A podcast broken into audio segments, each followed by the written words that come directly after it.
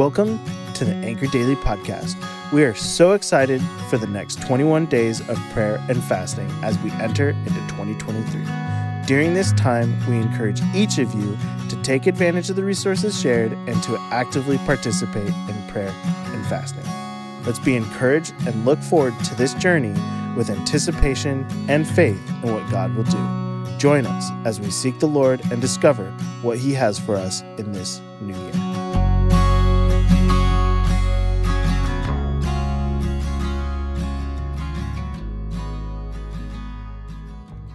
Hello, Anchor Daily friends, and Happy New Year. I'm Mark Wasmiller, and thanks for joining me today. Have you ever wanted to be the greatest at something? When you were younger, perhaps you wanted to be a great guitarist or a great athlete.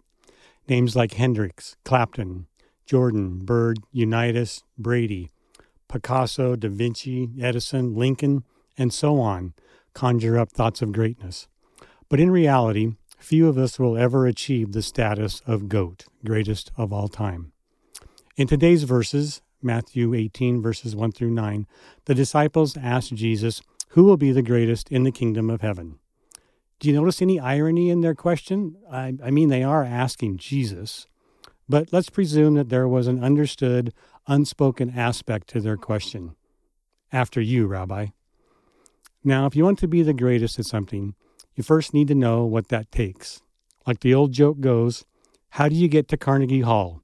Practice, practice, practice. To answer their question, our verses tell us that Jesus placed a child before them and said, Here is your example of kingdom greatness. I'll guess that this was a huge shock to the disciples. Let's presume that it was probably a young child Jesus used for his example, because he was pointing out to the disciples and to us the quality of childlike humility.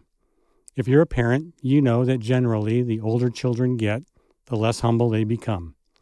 The more they think that they can do everything on their own and don't need their parents.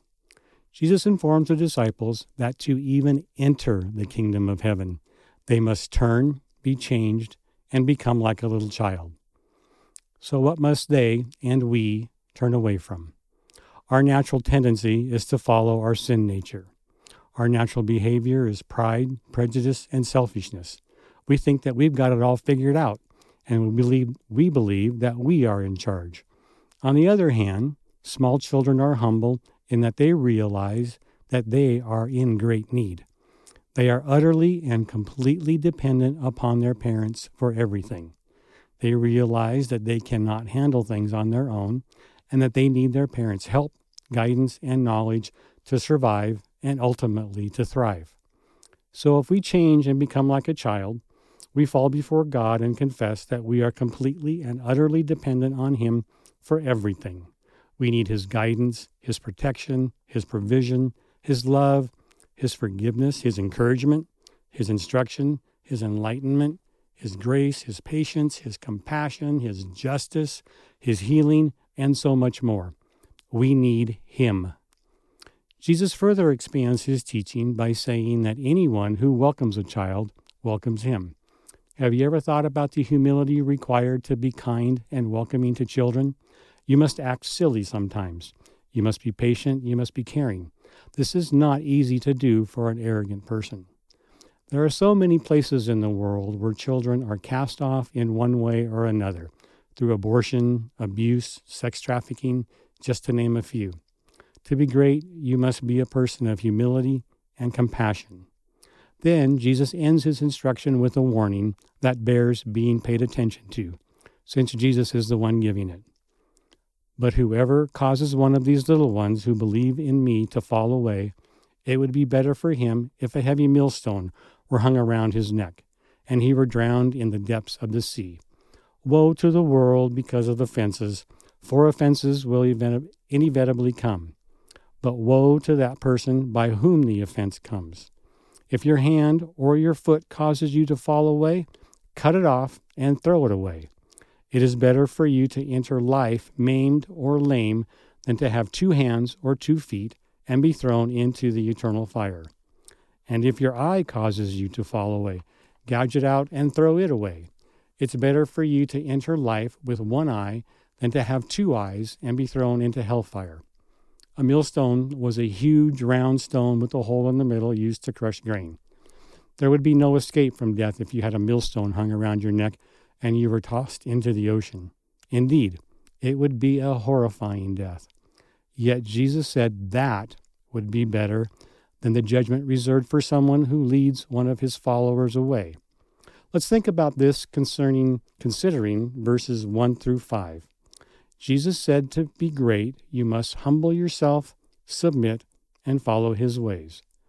This is the greatest life choice that you can make. So it stands to reason that one of the worst things you can do is to lead someone away from God. Jesus warns us that there is a special type of judgment reserved for those who lead people away from him.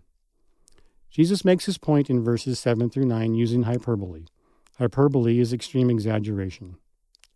I don't believe that Jesus was being literal in his examples because if he were, I dare say that you, I, we all would be maimed, crippled, and blind because of our sinful choices. Jesus is making the point that we must take our sin very seriously, and we must be totally committed to not yielding to it, which, along with childlike humility and genuine compassion for all, make up kingdom greatness. Let's pray.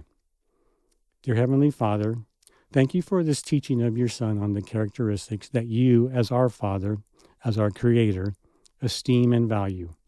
Help us to throw off pride, prejudice, and selfishness, and to clothe ourselves in Christ like, childlike humility. May we each day grow in our understanding that a compassionate heart is the result of understanding how great your compassion was and is for us.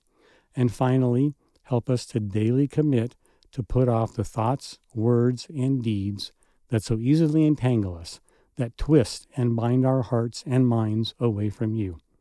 We ask these things in the precious and powerful name of Jesus Christ, our Lord and Savior. Amen. Thank you for joining us on this 21 day of prayer and fasting journey.